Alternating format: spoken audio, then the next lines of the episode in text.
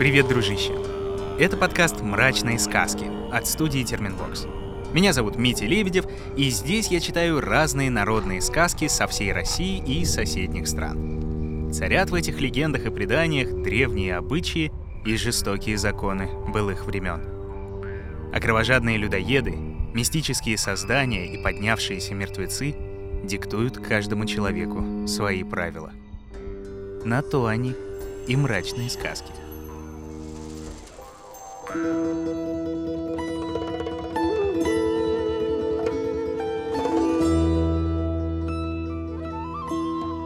Сегодня будет русская народная сказка, с которой ты наверняка, дружище, знаком не понаслышке. И все же выпуск необычный. Если помнишь, в начале сезона мы обещали, что к нам в гости будут приходить разные известные люди, и читать сказки мы будем вместе с ними. И сегодня как раз такой выпуск. У нас в гостях на прямой связи из Берлина политолог, публицист, кандидат политических наук Екатерина Шульман. Екатерина Михайловна, здравствуйте. Добрый день. К сожалению, должны сказать, что Екатерина Михайловна объявлена иноагентом в Российской Федерации. И еще более жалко, что мы с вами сегодня общаемся в первую очередь не как с политологом, а скорее как с горячим популяризатором трудов Владимира Яковлевича Пропа, фольклориста мирового уровня и автора морфологии волшебной сказки и исторических корней волшебной сказки. Также многих других работ, посвященных фольклору, народным традициям, русским аграрным праздникам, многим другим увлекательным вещам. Ну вот сразу тогда первый вопрос, Екатерина Михайловна. А почему два этих произведения нужно обязательно читать тем, кто любит и ценит сказки, особенно мрачные? Вы знаете, на наш современный взгляд, почти любая сказка, когда читаешь ее в необработанном, неадаптированном для детей виде, в общем, производит мрачноватое впечатление.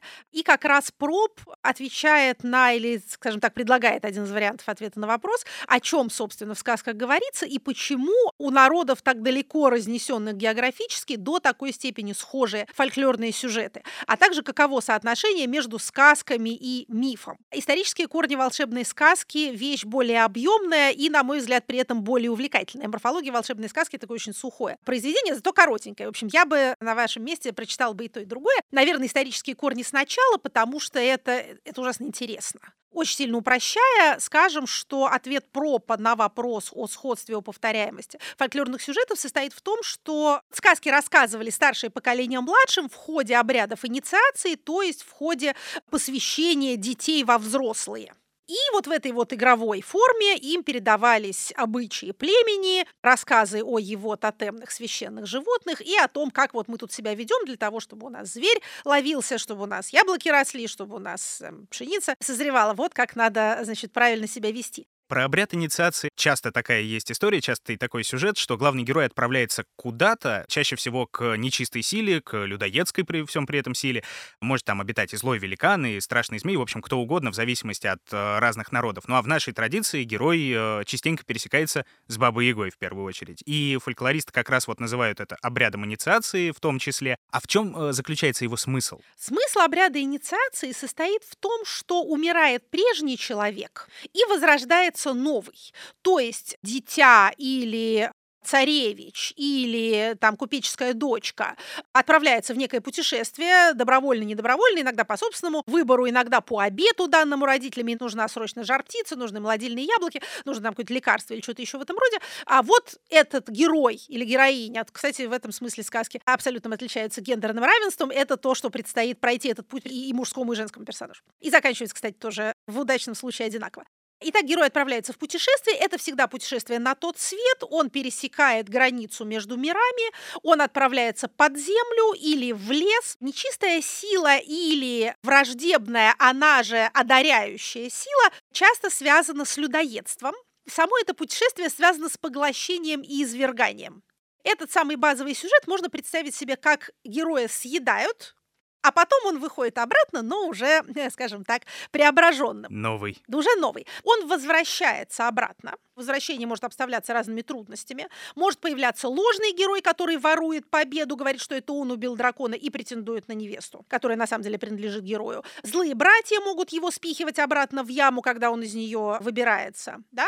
Он может возвращаться неузнанным, униженным. Его не узнают. Он пробирается на какой-нибудь пир, где его невесту выдают замуж за другого, и показывает себя, как себя демонстрирует, и тут все понимают, что, боже мой, вот он, значит, герой истины. Либо, если у нас сказка попроще, то он может просто вернуться, так сказать, с триумфом домой, там его ждет свадьба и царство. Он женится, или там, если эта героиня выходит замуж, и воцаряется в форме э, половины царства, и дальше торопливо говорится, что, ну, там этот старый царь долго мест не занимал, тоже, значит, быстро помер и вторую половину тоже отдал. Вот это та схема, сюжетная схема сказки, открытие которой, собственно, и есть основное открытие пропа. Что такое морфология волшебной сказки? Морфология — это форма.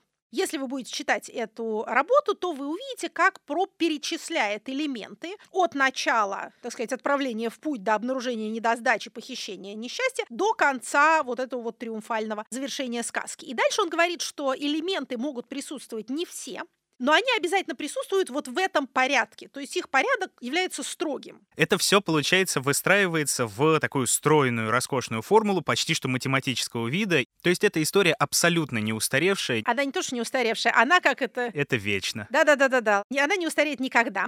Поэтому если вы хотите сочинить какую-нибудь историю, которая будет экранизована, или по которой будет сделана компьютерная игра, или еще что-нибудь в этом роде, то вам тоже нужно быть с этим знакомым. Принципы построение сюжета, вот принцип этого великого путешествия героя к самому себе, что называется, к лучшей версии себя – это вечный сюжет, это всех нас интересует, это находит отклик в душе любого зрителя, читателя, слушателя и геймера. Без такого рода основы, просто вот некое такое творчество из головы, даже если у вас очень богатая фантазия, не будет резонировать, э, что называется, с великим коллективным сознанием человечества. А надо, чтобы резонировало. Вот вы сказали, гендерное равенство соблюдается в сказках, несмотря ни на что, но почему-то кажется, что вот как-то все походы предпринимаются в основном там царевичами, богатырями, героями. Девушки, если и участвуют, то участвуют, ну, либо постольку поскольку, либо, в принципе, в такой незавидной довольно роли. То есть либо они страдают от каких-то злых родственников, либо только со смирением, только покорностью и беспрекословностью совершенно они завоевывают себе какое-то там право на счастье. И счастье, собственно, это заключается иногда в том, что какой-то сильный мира сего, мужчина, царь, богатырь, э, царевич, кто угодно, возьмет ее себе в жены. Не особенно особенно, кстати, спрашивая, хочет ли она этого. Действительно, это такая вот какая-то ролевая модель, которая сложилась с учетом времени и лет? Или это все-таки только так кажется? Надо сразу сказать, что сказки — это не психологическая проза. Герои никогда не описываются как некие развернутые личности, как в романе или даже в рассказе. Герои равны своим сюжетным функциям. То есть герой идет, побеждает, подвергается нападению, возвращается. Героиня идет на поиски чего-то, добывает что-то, возвращается. Злодей злодействует злодейски. То есть у персонажей нет личности, есть только действие. Это закон сказки. Это первое. Второе. Что касается страдательной роли женских героинь. Почитайте у Пропа в исторических корнях волшебной сказки раздел «Невеста». Кто такая вообще невеста героя? Кто такая эта царевна? Это довольно жуткое существо. Значит, ее надо победить она с героем соперничает. Она часто противостоит ему напрямую. То есть они сходятся в поединке, либо они соревнуются, например, кто быстрее прибежит. Такого рода мотивы есть и в греческих мифах. Аталанта, например, да, соревнуется со своими женихами. И Мария Маревна у нас. Мария Маревна, могучая королевна, тоже вполне присутствует. Либо, если она не богатырша, то она чародейка. С ней герой соревнуется в колдовстве. Он должен ее найти, она от него прячется, или она его ищет, он от нее прячется. Она обладает там каким-то волшебным зеркалом, волшебной книгой, его находит. То есть ее надо победить. Причем, если мы доходим до неадаптированных стадий, самое опасное наступает после свадьбы.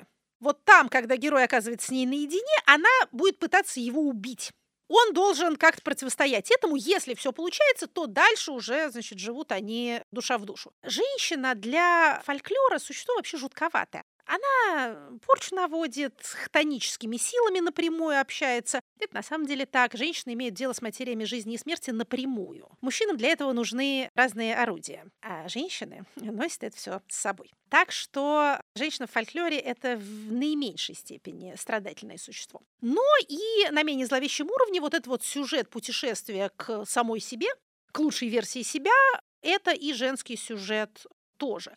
Так что любая гендерная ориентация найдет себе много чего интересного в фольклорных источниках. Та сказка, которую мы будем читать, она как раз про девочку, правильно? Да, да, про нее. И отличается она сюжетной подробностью. Почти все проповские элементы мы тут увидим. Да, есть Итак, такое. теперь мы можем по завершении действительно теоретической части, хотя эта теоретическая часть совершенно бесконечная, об этом можно говорить долго. Да. Мы попробуем сделать совершенно авантюристическую вещь, прочитать сказку. Да, давайте попробуем.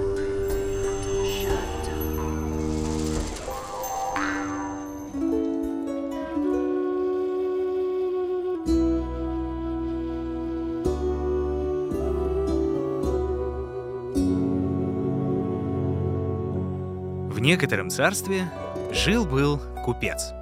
12 лет жил он в супружестве и прижил только одну дочь — Василису Прекрасную.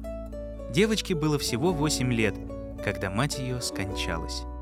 Умирая, купчиха призвала к себе дочку, вынула матушка из-под одеяла куклу, отдала ей и сказала. Слушай, Василисушка, помни и исполни последние мои слова. Я умираю, и вместе с родительским благословением оставляю тебе вот эту куклу. Береги ее, всегда при себе носи и никому не показывай. А когда приключится какое горе, дай ей поесть и спроси у нее совета. Поцеловала мать дочку и померла. После смерти жены купец потужил как следовало, а потом стал думать, как бы опять жениться. Он был человек хороший, и за невестами дело не стало. Но больше всех по нраву пришлась ему одна вдовушка. Она была уже в летах, имела двух своих дочерей, почти однолеток Василисе. Стала быть, и хозяйка хорошая, и мать опытная. Купец женился на вдовушке, но обманулся и не нашел в ней доброй матери для Василисы. Василиса была первая на все село красавица. Мачеха и сестры завидовали ее красоте, а потому мучили ее всевозможными работами, чтобы она от трудов похудела, а от ветру и солнца почернела. Совсем девушке житья не было. Но Василиса переносила все безропотно, и с каждым днем все хорошело и полнело.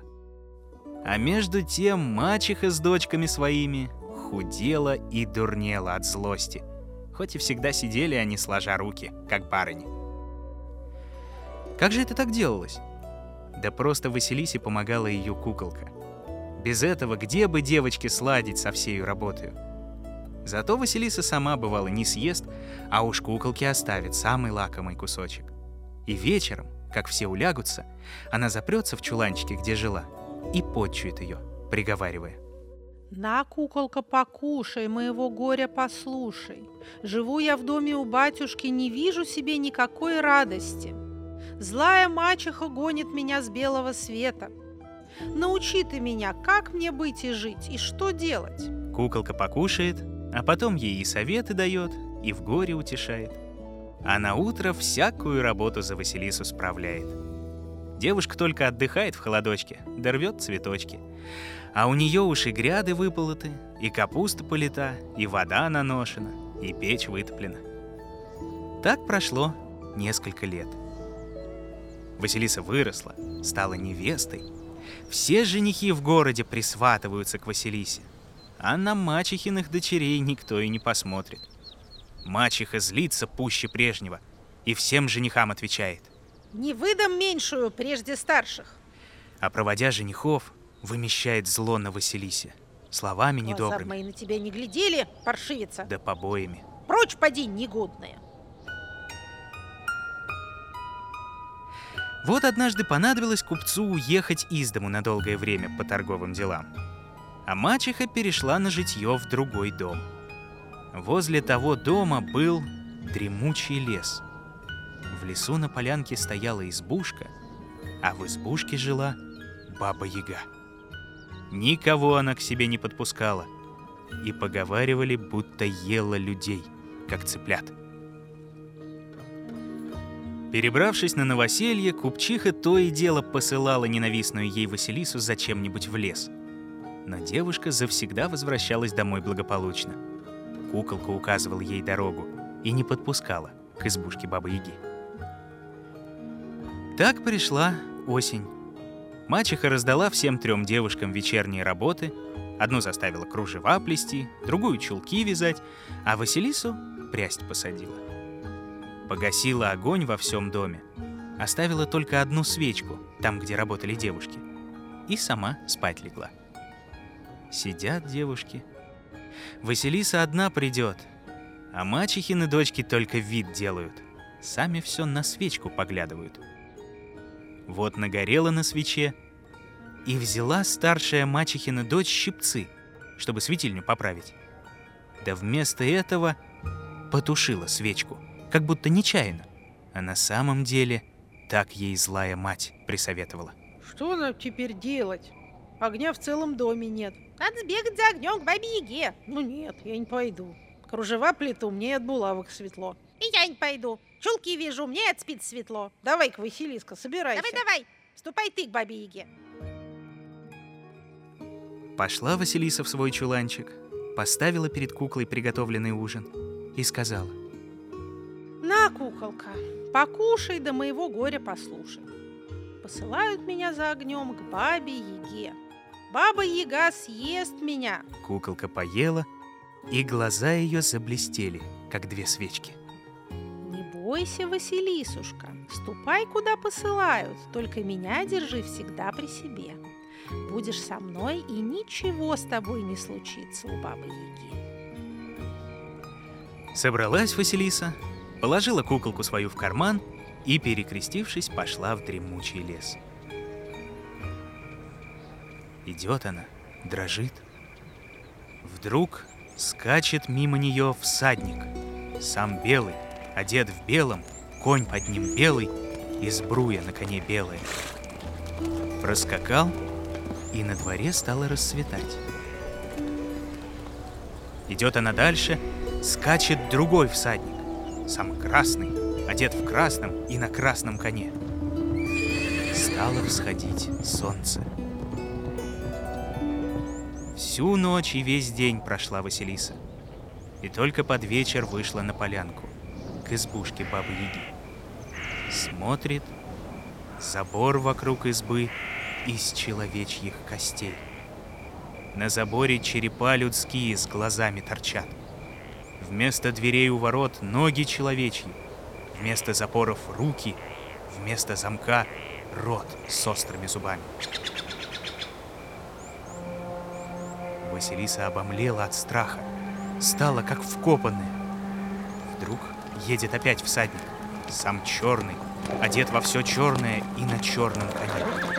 Подскакал к воротам Бабы Яги и исчез, как сквозь землю провалился. Настала ночь. Но темнота недолго продолжалась. У всех черепов на заборе глаза засветились, и на всей поляне стало светло, как средь бела дня. Дрожит Василиса со страху, не знает, куда и бежать. Скоро послышался в лесу страшный шум. Деревья трещат, сухие листья хрустят. Выехала из лесу баба Яга. В ступе едет, пестом погоняет, помелом след заметает. Подъехала к воротам, остановилась Фу! Фу-фу! Русским духом пахнет! Кто здесь? Василиса подошла к старухе со страхом и, низко поклоняясь, сказала. Это я, бабушка. Мачехины дочери прислали меня за огнем к тебе. Хорошо. Знаю я их. Ты наперед поживи, да поработай у меня, тогда и дам тебе огня. А коли нет, так съем тебя. Эй, запоры мои крепкие, отомкнитесь! Ворота мои широкие, отворитесь! Открылись ворота. Въехала на двор Баба Яга. За нею Василиса вошла, и опять все заперлось. Вошла Баба Яга в горницу, растянулась на печи. Ну, девушка, подавай-ка сюда, что там есть в печи. Я есть хочу. Василиса зажгла лучину от тех черепов, что на заборе, и начала таскать из печки, да подавать Еге кушанье. А еды той настряпано человек на десять. Из погреба принесла девушка квасу, меду, пива, вина. Все съела, все выпила старуха. Василисе только щец пустых оставила, краюшку хлеба да кусочек поросятины. Стала баба-яга спать ложиться. Когда завтра я уеду, ты смотри, двор вычисти, избу вымети, обед состряпай, белье приготовь. Да пойди в закром, возьми четверть пшеницы и очисти ее от чернушки. Ой, и чтоб все было сделано, а не то съем тебя. Сказала так Баба Яга и захрапела. А Василиса поставила старухины объедки перед куклою, залилась слезами. На, куколка, покушай моего горя, послушай. Тяжелую дала мне баба Яга работу. Грозится съесть меня, коли всего не исполню. Помоги мне. Не бойся, Василиса прекрасная. Поужинай, помолись, да спать ложися. Утро мудренее вечера. Ранешенько проснулась Василиса. А Баба Яга уже встала. У черепов на заборе глаза уж потухают.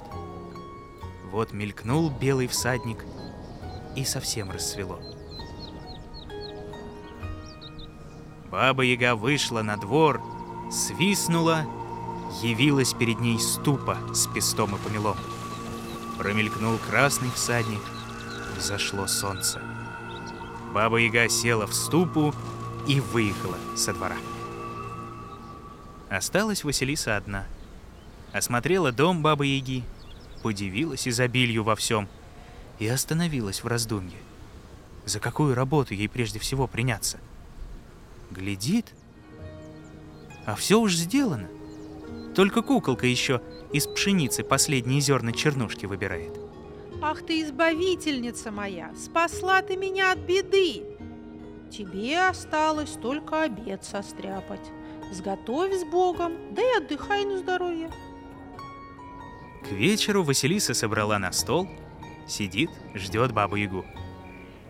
Вот мелькнул за воротами черный всадник. Совсем стемнело.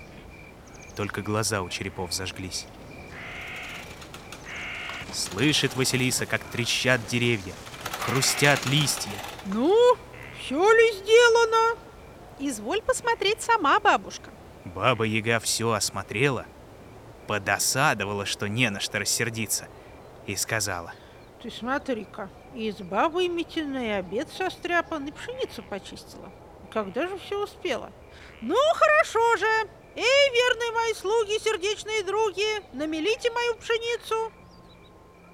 Явились из темноты три пары рук, схватили пшеницу и унесли вон. А баба Яга наелась, снова стала спать ложиться. Завтра сделай то же, что и нынче. Да сверх того возьми из закрома мак и очисти его от земли по зернышку. Видишь, кто-то позлобее земли в него намешал. Уснула старуха, а Василиса принялась куколку свою кормить. Та ей говорит, как вчера. Молись Богу, да ложись спать. Утро вечера мудренее, все будет сделано, Василисушка. На утро баба Яга опять уехала в ступе со двора, а Василиса с куколкой всю работу тотчас и исправили. Под вечер воротилась старуха, оглядела все и крикнула. Верные мои слуги и сердечные други, выжмите из маку масло. Явились снова три пары рук, схватили мак и унесли вон.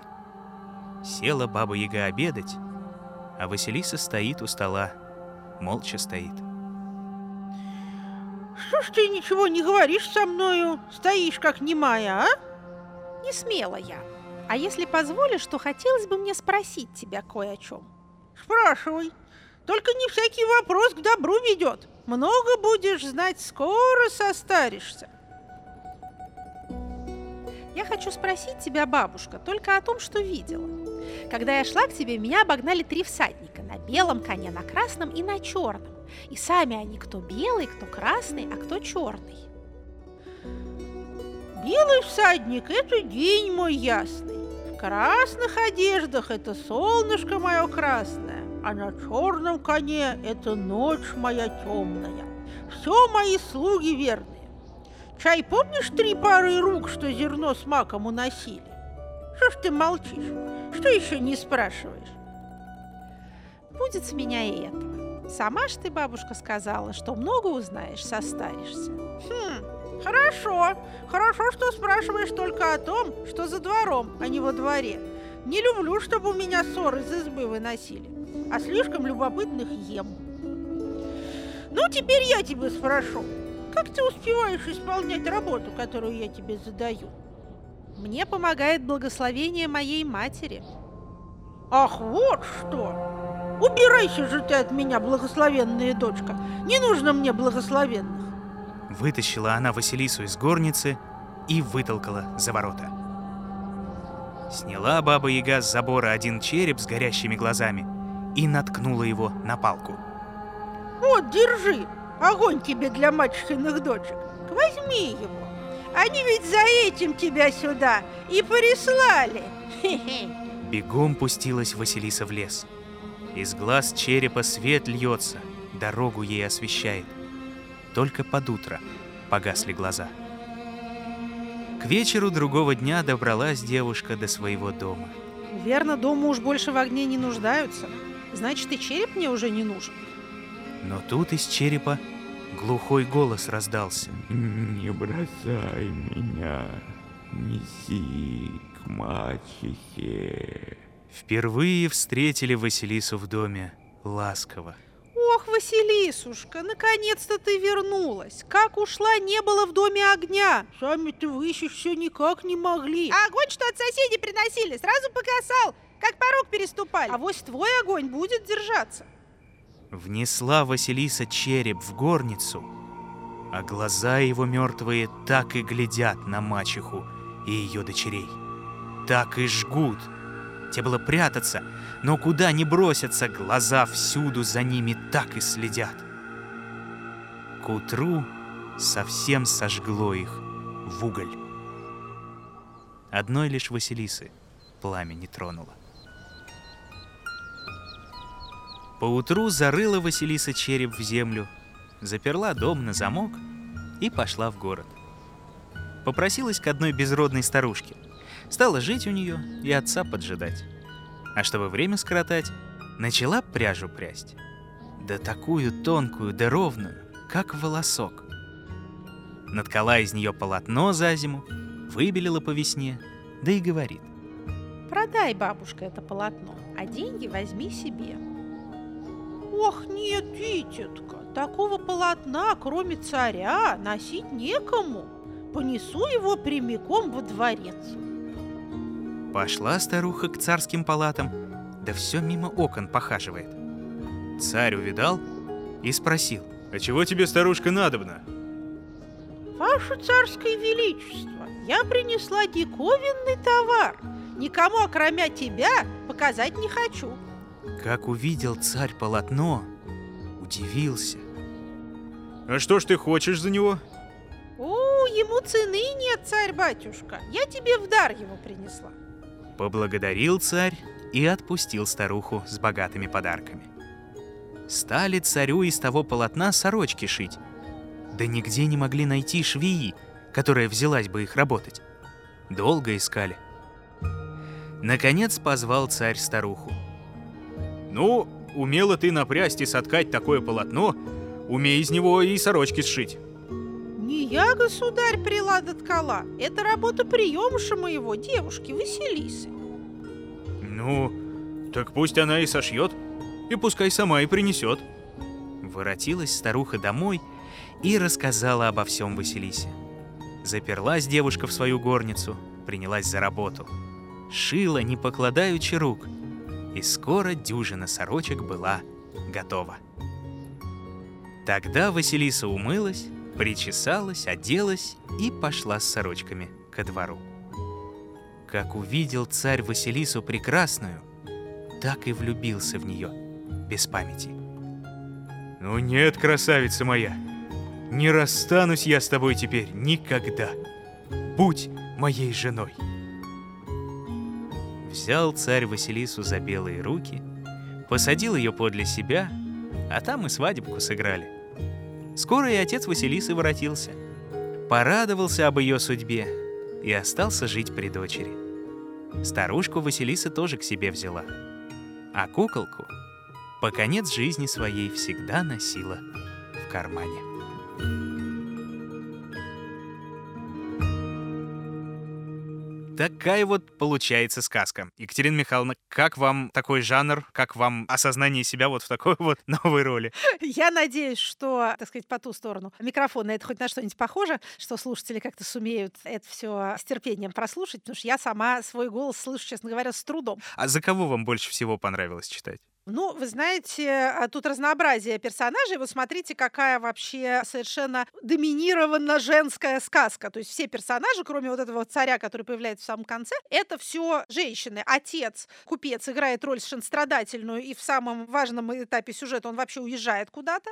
А все акторы — это женщины. Мачеха, мать-покойница, воплощенная в куколке, баба-яга, Василиса, мачхины дочки, бабушка вот эта вот старушка. То есть как-то много женских женских ролей здесь. Но мы старались для такого гостя подобрать самое, что ни на есть, да? Да, да, да, да, да, да. Сказка это, между прочим, одна из классических известных из сборника Афанасьева русских сказок. Она также прославлена великолепными иллюстрациями да. Билибина. Если не видели, то я надеюсь, вы там дадите какие-то ссылки, Обязательно. чтобы люди могли посмотреть вот этот великолепный образец русского ар-деко, русского зрелого модерна. Знаменитейшая картинка это Василиса с э, черепом на палке. Раз увидите, вообще не забудете никогда. С точки зрения проповской морфологии это великолепный образец с очень большим количеством элементов. Героиня перемещается из дома в лес. В лесу она живет в избушке Баби Яги, где подвергается испытаниям и получает подарок. При помощи подарка побеждает своих врагов. Кстати, здесь Баба Яга — это хозяйка огня. Она дает огонь. Никак иными способами, как мы видим, получить его невозможно. И потом, уже возвращаясь в мир людей, героиня поражает обитателей этого мира людей своим мастерством.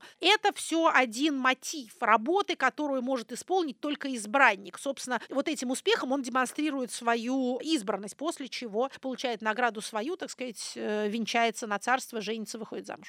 Екатерина Михайловна, спасибо вам огромное, это было волшебно. Спасибо вам за приглашение, за возможность отвести душу это на самом деле очень приятно. Если совсем с политологией будет плохо, то перейдем на фольклористику и чтение по ролям. Роскошно. Спасибо вам еще раз большое. Спасибо вам. Всего доброго.